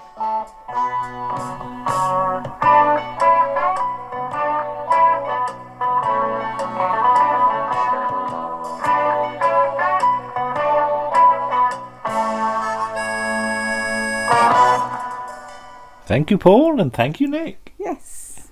Well, only one more article to go. Yes. So we'll round this issue off with you and me looking at Dial nine, nine, nine. When in London, that's what you do to call the police. I know. I'm a policeman from Canada attached to Scotland Yard. My name's Mike Maguire.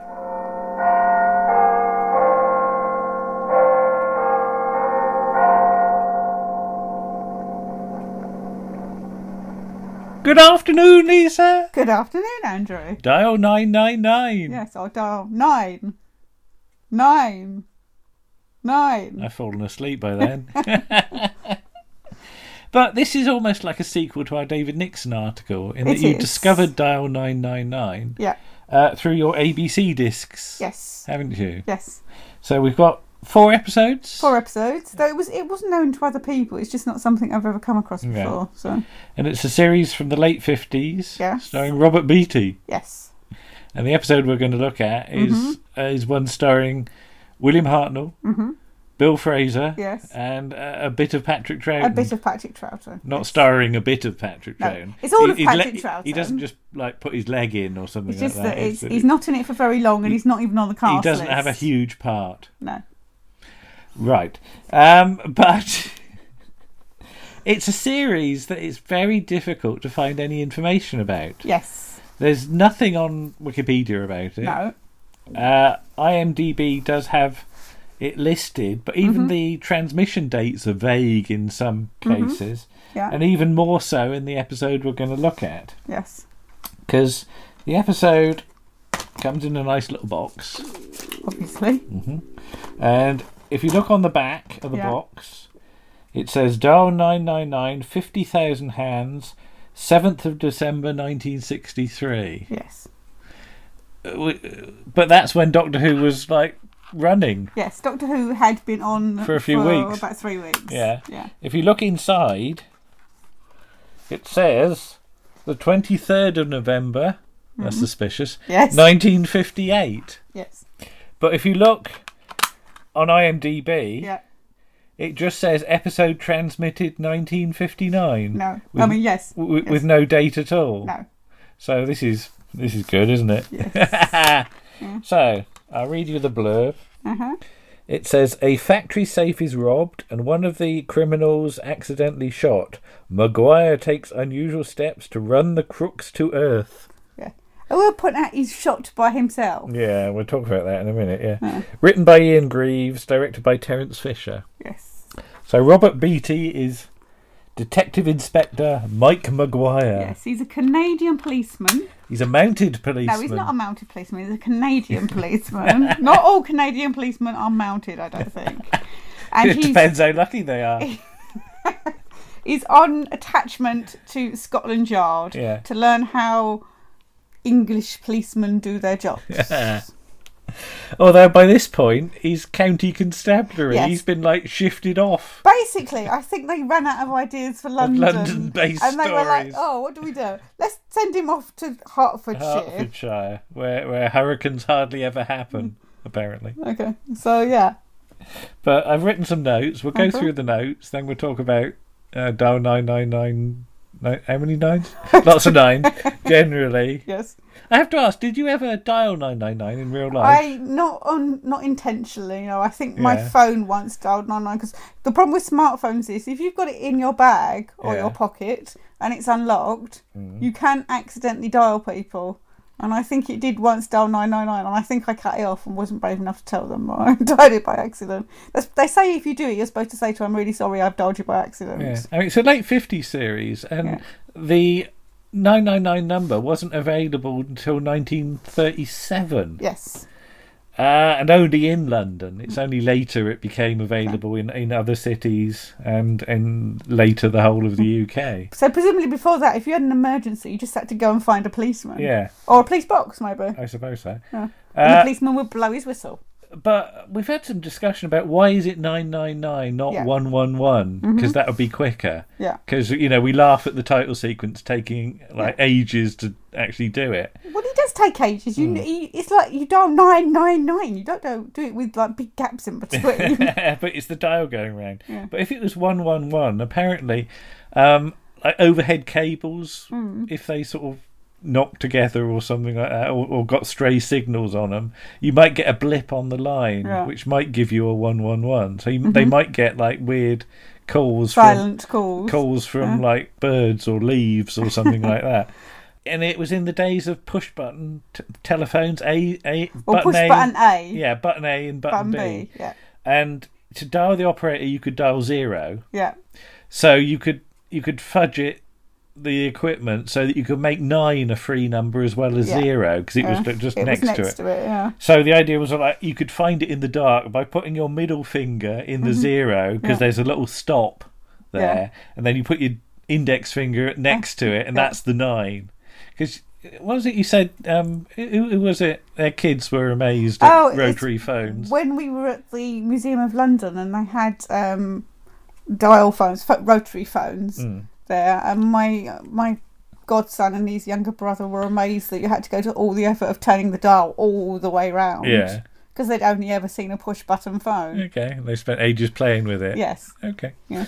Uh, but yeah, so it's late late fifties. The music is is a harmonica basically. Mm-hmm. Yes. Is it Tommy Reilly? Yes. Whoever Tommy Reilly Something is. like. Um, presumably somebody knows of him. But, Yeah. uh, But we open with uh, Bill Fraser lurking Yes. in a hat. outside a gate. He's not lurking in a hat. No, he's wearing a hat. he's wearing a hat. Yeah. Yes. It'd be a big hat. For... Yeah.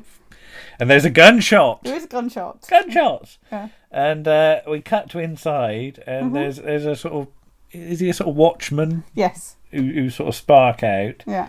And somehow Hartnell's managed to not shoot the bloke, but himself. Yeah, I think there was a tussle for the gun. A and- tussle. Yeah. I'm trying to imagine Hartnell and that bloke having a tussle. Yes. And yeah, he's clearly the most incompetent burglar in the world as he shot himself. It's, it's very odd to, to see. I mean, because obviously William Hartnell, before he does Doctor Who, Mm. is known for playing Yeah. um, sergeant majors and, and hard men And- and, yeah. criminals. But I've never seen him in that kind of part. So it's really odd to see him playing this kind of part. And I mean, at the point, this point, he's only fifty years old. Yeah. but he looks, older. yeah. Oddly, I've just sort of noticed that Hartnell's in the very first episode. Oh, okay. The Killing Job, Mhm. um, written by Ted Willis, no Okay, less, gosh. and directed by Alvin Rakoff, or Rakoff, wherever you say it. Mhm. So, the thing about Hartnell being uh, happy that Robert Beatty was in the Tenth Planet, I Mhm. thought it was just this episode, Yeah, but clearly but- they go back even further. Even further, yeah, yeah. So yeah, that's that's rather nice.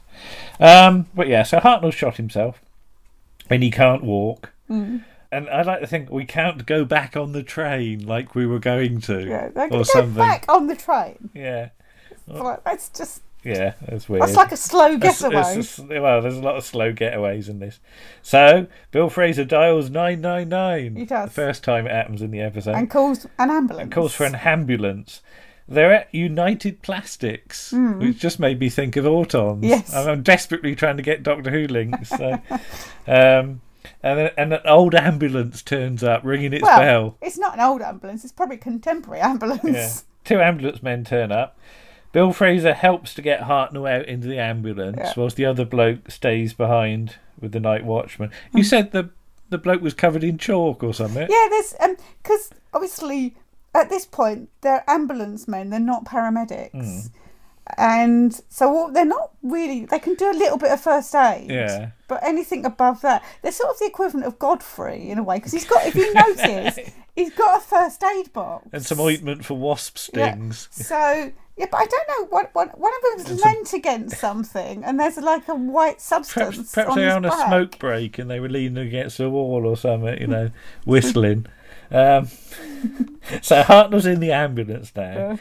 and the other ambulance man goes back inside to help his mate, leaving Bill Fraser alone, which is always a bad idea. Yes. So Bill Fraser gets in the ambulance, which is from Hertfordshire, because it Yes, says on it the says side, on the side. and uh, and drives it away. uh, and I put medium speed getaway. It's, it's the noisiest ambulance ever as well. Yeah. You know, it's got the engine's really loud. Does it need a service? Uh, well, I think it's just general for cars. Then you, forget how loud Right. cars used to be. So the ambulance men now dial 999 and Yes. ask for the police. Police. Maguire gives some blurb about after six months of duty, Yeah, he's been carted off. they've sent him away. Yeah. He's too annoying. So Robert Beatty turns up and talks to the the watchman, who Mhm. describes Hartnell as the little one. The little one, Yeah, yes. which is Yes. amusing Yeah. considering Troughton's Probably a long even later. yeah. And apparently there was nine thousand pounds in the safe Goodness me. I, why is it called 50,000 hands then? I don't get that. because later on it's Oh, twenty-five thousand people. Yeah, that they- yeah, yeah, and they've yeah. got two I get that hands each. Sorry. Although they, well, I'll, I'll discuss that when we get to it. Okay. Um, there's got to be at least one armed, per, one one-armed person in the town, hasn't it? Probably. Um, so yeah, the and he asked for a description, and I was of the two people, and I just wish he'd said, "Well, one of them looks like Bill Fraser, and the other's the dead spit for William Hartnell." But hey, because that's the thing in these universes. No, these people these people exist. never exist, No. do they? So Bill Fraser drives the ambulance off into a field. Yeah. Oh, no, into a road, Well, well, yeah, a, a track. yeah, and then Yeah. into a field, in, into some bushes, Well, basically. not, no, it's just it's still on the road. Yeah, all Mm. right, okay. And Hartnell says, "Get a don, a, get a donkey, get a donkey." He's going to make an escape. Now get a doctor. Now the reason I said that because I'd then written LNK 102, so I read that as donkey. LNK 102 is the name, is the number of the ambulance. That'd be a really slow getaway on a Yeah. donkey, wouldn't it? So he puts Hartnell under a blanket and sticks him in a bush, Yeah, basically. doesn't- him. Yeah. I'm going to get my car. Yeah, off to get his car. Now, Scotland Yard don't have the prints on record because they No. found some prints on the Yes, scene. they found some prints on um, on the desk and safe and stuff. But an, R- a random RAC man has seen the ambulance. Yes. Oh, and there's a great bit with the RAC man later, isn't yeah, there? yeah, We'll, we'll say we'll say that. Um, so so Troughton's sort of lurking about, isn't He's, he? he's asleep in the field. yeah, he- yeah. in- Because he's a gentleman of the road. what do you think of his costume? It's, It's- remarkably ragged, isn't it? very ragged. Yeah. Yeah. So he, he's just sort of watching, isn't he? Yeah. He- lurking. Uh, Bill Fraser returns in his car Mhm. and then picks up Hartnell. TXU one four two is his car. Yes. So yeah, I've got I've got all these written down. The police car Mhm. is M- MXC three three four. Okay. So there you go. And yeah, they, they sort of talk to the RAC man. Yes. Who sort of gesticulates. He salutes. Yeah. Because didn't they used to salute? Yeah, they had to. Yeah. Yeah. Yeah, yeah. because there, there used to be a television program called The Last Salute about the RAC and the AA and the sort of rivalries. Yeah. Uh, Troughton's talking to himself, isn't Yeah. he? Saying uh, he's going to sleep in style tonight. Yeah, because he's going to steal some blankets and a Yeah. pillow. And then he gets in the ambulance because Yeah. he, he hears them coming, doesn't he? Mhm. And he he, he, he, he does things like, I didn't mean no harm, governor. Yeah. He does these sort of rough, Yeah. rough Weren't me, governor. Yeah. I wasn't going to steal nothing. He tells them about Hartnell, Mhm. but you don't know when it happened because he don't have a watch. No.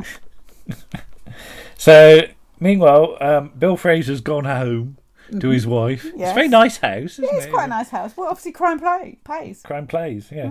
Mm. Um, Hartnell's been shoved in the garage, In the he? garage on like a table of some kind, like a trestle table or Yeah, a wallpapering table or something. They're going to do the like the wallpaper routine in a minute, like Bruce Forsyth. Um, yeah, so Hartnell's, Hartnell's sort of reclining, isn't he? Mhm. He's got quite quite an easy part, really. Hartnell. yeah, yeah, he, do- just he gets to he lie down a lot. da- lie down, yeah. Yeah. So Bill Fraser um, goes off again, doesn't he? Yes, to get something for the pain. He's in agony. Yeah. And they throw a cordon around the area, Yes. and they've got some maps Around Letchworth. uh, with with little flags, Yes. haven't they? So yeah, we go off to the hospital, and uh, Bill Fraser's breaking glass, isn't He he? is. Getting the drugs Mm. um, in a, is a dispensary, isn't Dispensary, it? yeah, Which seems to have a load of enormous test tubes in it for some reason. I don't know why to make it look sciency, I Probably, suppose. yeah. So a nurse comes in, Mhm. and I put she is nobbled by Bill Fraser. Yes. But it turns out she's rather more than nobbled, Yes. isn't she? Yes, Um, he, he, he kills her. somehow he managed to strangle her. Yeah, well, because it's shot, you can see his back, and he's so you can't see her. All you see Yeah. is her arm. Yeah. So, and he has got his hands around her neck. Yeah. So I guess he does strangle her. Yeah, but you don't see it. So Bill Fraser goes off through the door, like like you do, and there's some jaunty harmonica music. Yeah, it's very jolty music because he just killed somebody. Yeah, it's a, it's a, well, I suppose that's the advert break, is it? Probably, yeah. Yeah. And I said to you, rewind it when we come back in because the police car zooms off. Yeah. Uh, but outside what I presume is meant to be the police station, Yes. there's there's a sign up, isn't there? Yes. There's a notice board. and Mhm. There's there's a picture of a policeman saying there's no better job. Yes, and he, he appears to be holding up what I assume is a warrant card, Yeah. but you can't read it because it's too blurry. And I thought this is real sort of peak sort of Dixon Dock, Green period, Yeah. isn't it? So Yeah. yeah, they're sort of advertising the police, I suppose. Mhm. Uh, but yeah, it turns out there's a, there's been a murder at the hospital. There's a, a nurse was strangulated. Back at P- Bill Fraser's house, um, he gives Hartnell a jab, doesn't he? Does. Because apparently he was a medical orderly grade one. That was lucky. Yeah. I just imagine him like making a real sort of um, sort of fist up of. Yeah. Hash a bit. Is that a phrase? A fist up? I don't know. yeah. I'm not sure that's the phrase. So the matron Mhm. says uh, a hypodermic and morphia is missing. Mhm. So could it be a drug addict, Mhm. or could it just be somebody in pain? But there are some prints on the cabinet, aren't there? No, on the door. All on right, the door on the handle. door, on the door handle. And technically on the phone. yeah. Because the nurse picks the phone up and he replaces the handset. Yeah.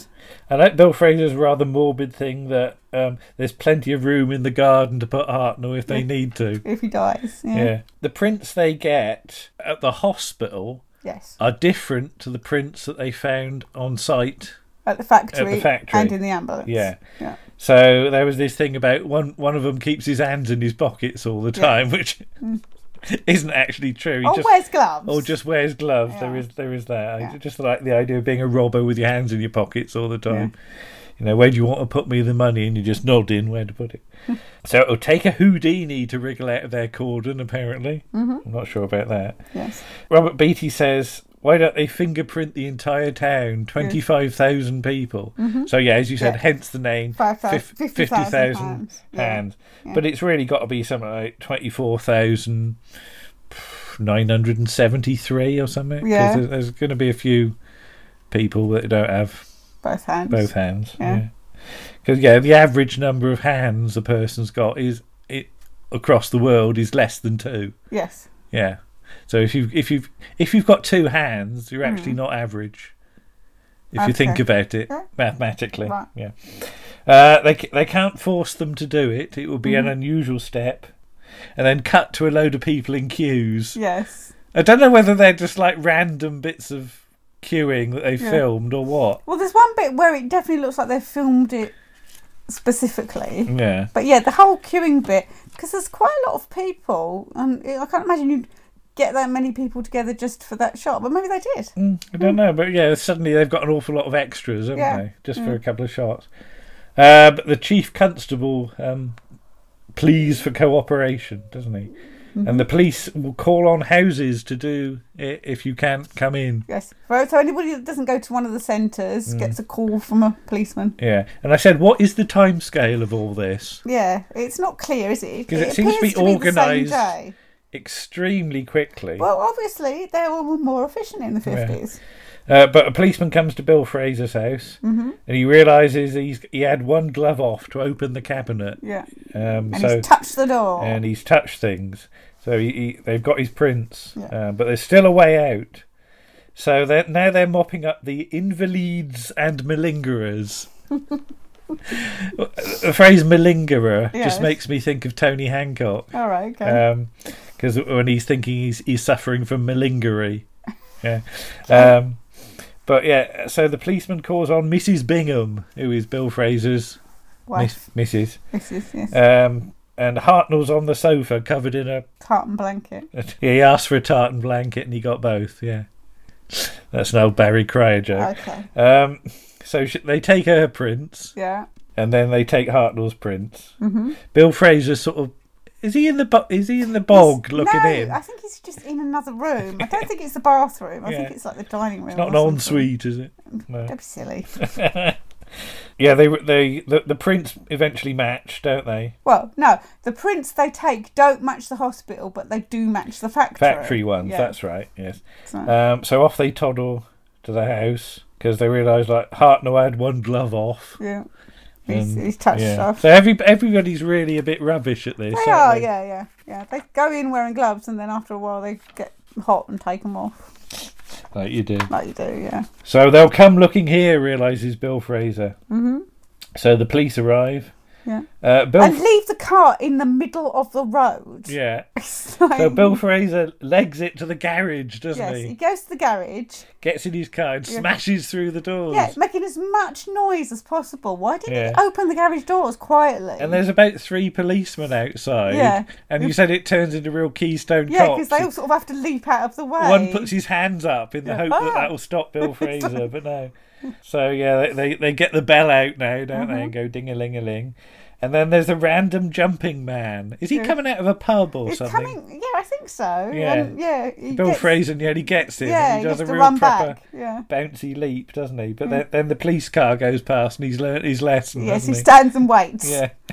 So Bill Fraser drives off down to some some random quarry, doesn't Yes. he? I don't know where he thinks he's going to go. Yeah, I think he just panics. He's going to hide under some gravel or something.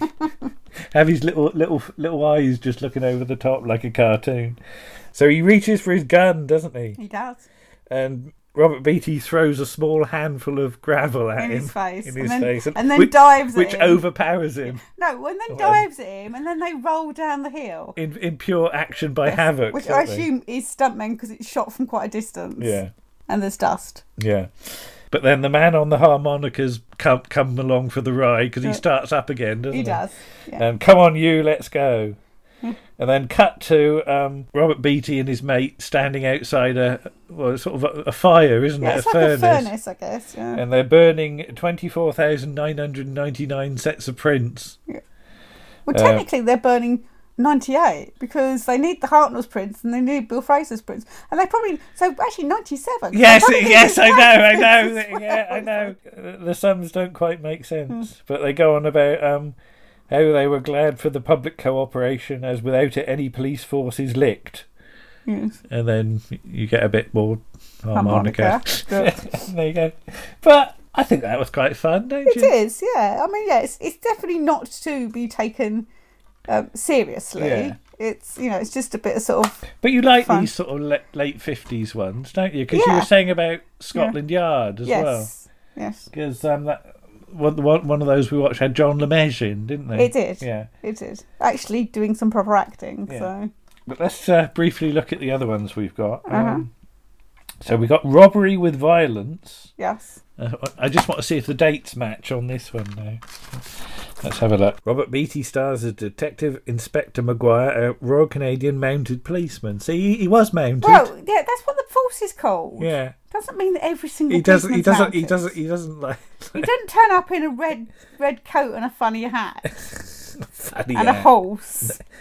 I mean, that would be good, but yeah. Maguire struggles to find leads as he investigates an armed robbery on a pawn shop. pawn. I nearly said prawn shop. a pawn shop, pawn in shop. which a passerby was shot and killed. And that one's quite. It, they actually film on a proper street for that one. Yeah, that's written by Peter Yeldham, Alvin Ra- Rakoff directing. Got Philip Latham in it. Yes. Where was the location of that? You said? They film on a street for the bits where the robbers escape, and there are people sort of watching in the background. So I mean, it's interesting with a lot of these how much you just get the general public lurking and, Yeah, and, and watching. Yeah. Yeah. So another one we've got is Death Ride. Yeah. James Armstrong is suspected of murdering his nagging wife. Maguire is put on the case, but during his investigation, someone tries to run him over. yeah, that's not what I would have based that episode around because that's one small scene. Yeah. Patrick Barr and Clive Morton are in there. Yes. Isn't Clive Morton the. Clive Morton's the murderer. Yeah. Yeah, he basically tampers with the brakes on the car because his wife drives too fast anyway. um, and she, she sort of goes around the corner and, and it, the car crashes. Yeah. But he's, he's going to run off with his secretary. And then there's this bit towards the end where, because he's got a motor launch, which he's, he's going to escape on. But his secretary's got too much too much luggage, and he's like, "Leave the luggage." And then he leave, he ends up leaving her and going off on his motor launch, and then I think he ends up falling. Then off he the falls boat. off and drowns No, he doesn't drown. I don't think he's sort of floating around with his, his life jacket on or whatever. But yeah, it's extremely odd. And then the other one we've got a crook is caught smuggling counterfeiting plates into the country. Maguire sees an opportunity to catch the entire gang. Yeah, that one actually finishes up at Battersea Fairground. Because doesn't he try and pass himself off as a Yeah, what he does is he because because the guy that comes in is American, and because he's Canadian and nobody can tell the difference between Americans and Canadians, he basically takes his place and takes the counterfeiting plates to the gang and to try and catch them.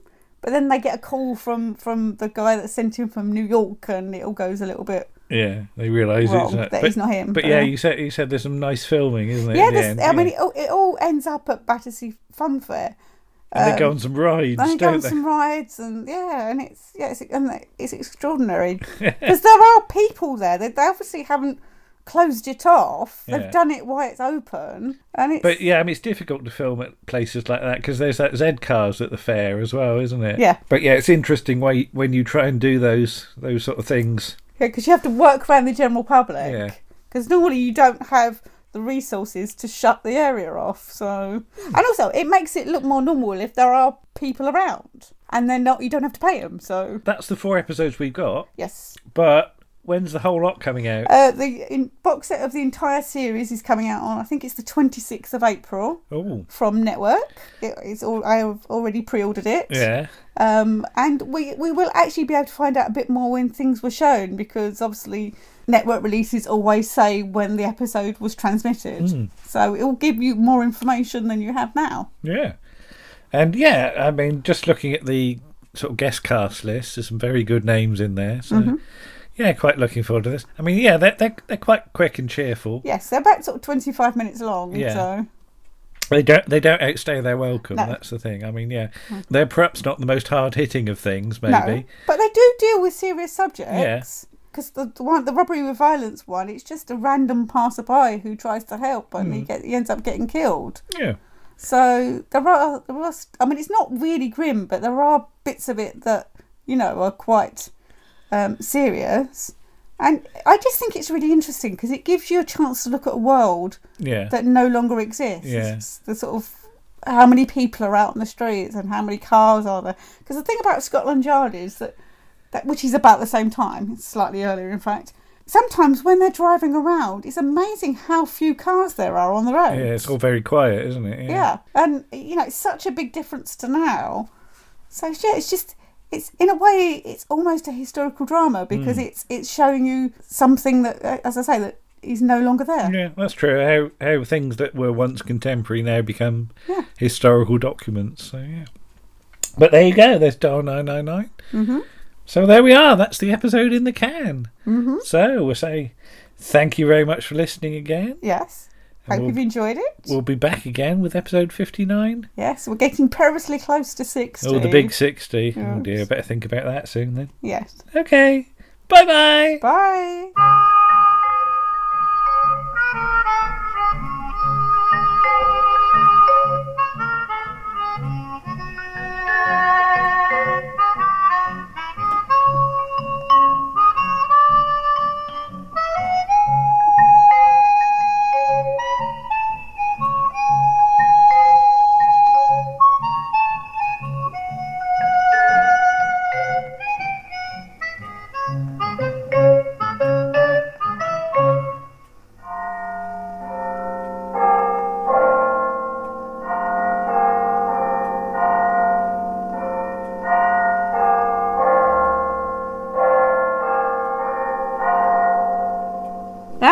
Episode 58 of Round the Archives. Starring Lisa Parker, Andrew Trowbridge, Bob Fisher, Andrew T. Smith, Warren Cummings, Nick Goodman, and Paul Chandler. On the musical side, you heard Dan Tate and Paul Chandler. The script for Dial 999 50,000 Hands was by Ian Greaves. In charge of production was Harry Alan Towers.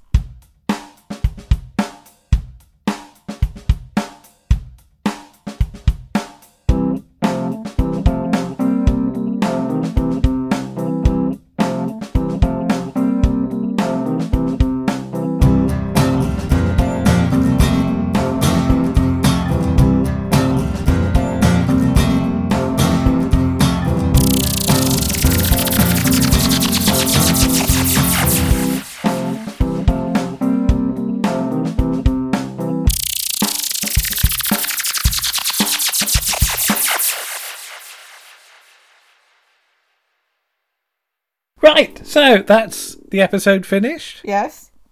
and there's a fair bit in the can. hmm already for forthcoming stuff. Yes. I'll do that again because that was awful. And I was grumbling. Many thanks to the Summer Winos for that. Yes, and it's a it's a very good book. It's highly recommended. Well, I've been in the bath with it several times, which is always a good sign of quality. Yes. In fact, it's even encouraged me to start reading the uh, last of the Summer Wine novel, The Moonbather. do that again. Is that all right, do you reckon? I, I think so, yeah. Not going to do that any better, are we? No.